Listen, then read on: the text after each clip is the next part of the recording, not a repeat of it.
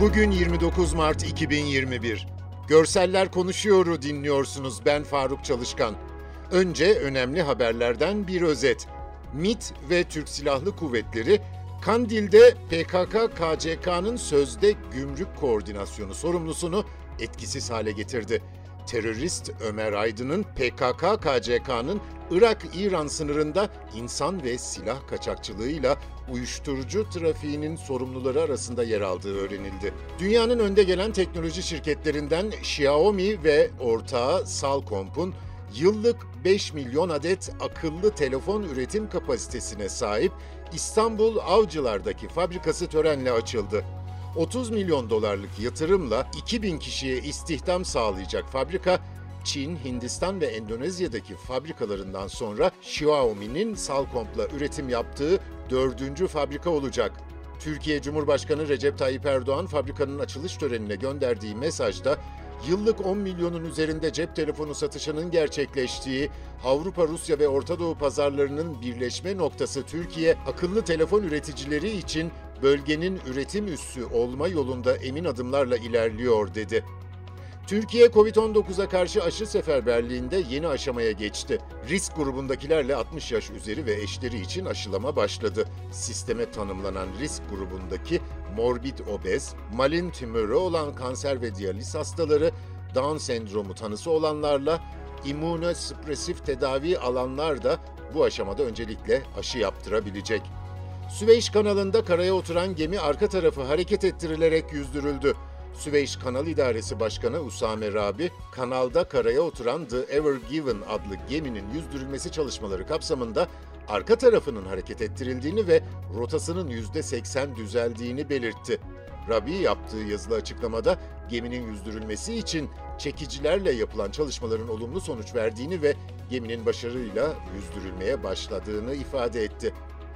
Geminin arka tarafının kıyıya mesafesinin 4 metre iken hali hazırda 102 metreye çıktığını ve rotasının %80 oranında düzeldiğini aktaran Mısırlı yetkili, uluslararası topluma da geminin yüzdürülme çalışmalarının tamamlanmasının ardından Süveyş kanalının yeniden trafiğe açılacağı mesajını verdi. Dünyanın en önemli su yollarından biri olan Süveyş kanalında 24 Mart'ta 400 metre uzunluğundaki dev konteyner gemisi ülkede yaşanan kum fırtınası ve kötü hava koşulları neticesinde görüş mesafesinin düşmesi sebebiyle kıyıya çarparak kaza yapmıştı. Geminin dar kanalda sıkışarak geçiş yolunu kapatması sonucu kanalda uzun gemi kuyrukları oluşmuş ve deniz trafiğinin durması sebebiyle ham petrol ve LNG sevkiyatlarında aksamalar meydana gelmişti. Habere eşlik eden fotoğrafta ve sosyal medyada yer alan bazı videolarda denizcilikte kıç denen arka tarafını çekmeye çalışan güçlü çekiş gemilerinin dev geminin bu ucunun takılı olduğu sığ zeminden gemiyi kurtardığı görülüyor.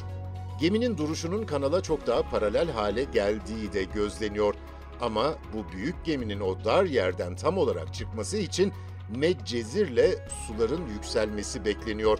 Kanaldan geçmek için sıra bekleyen deniz araçlarının bitmesi ve trafiğin normale dönmesinin günler süreceği bildirildi. Türkiye Dünya Kupası elemeleri 3. maçında Letonya karşısında Atatürk Olimpiyat Stadında saat 21.45'te başlayacak maçı Polonyalı hakem Daniel Stefanski yönetecek. A milli takım Letonya karşılaşmasıyla 2021 yılındaki 3. maçına çıkıyor. Milli takım bu yılın ilk maçında 24 Mart'ta Hollanda'yı İstanbul'da 4-2 yendi. İkinci maçta İspanya'da yapılan maçta Norveç'i 3-0 yendi Türkiye. Türkiye bu maçlardaki performansıyla Dünya Kupası'na katılma şansını iyice yükseltti. Bu akşam stat kapasitesinin %15'i oranında seyirci alınacak salgın tedbirleri kapsamında. Bugün bir fotoğraf serisini betimlemek istiyorum. Van, Bitlis, Muş ve Hakkari'de hafta sonu etkili olan olumsuz hava koşulları nedeniyle kapanan 569 yoldan 552'si açıldı. Bu faaliyet çoğunlukla illerin İl Özel İdaresine bağlı ekipleri tarafından gece gündüz çabayla gerçekleştiriliyor. Fotoğraf serisi Muş'tan Sabri Yıldırım çekmiş bir buldozer var. Önü arkası her yer beyaz ve aracın yarı boyuna kadar kar kalınlığı görünüyor.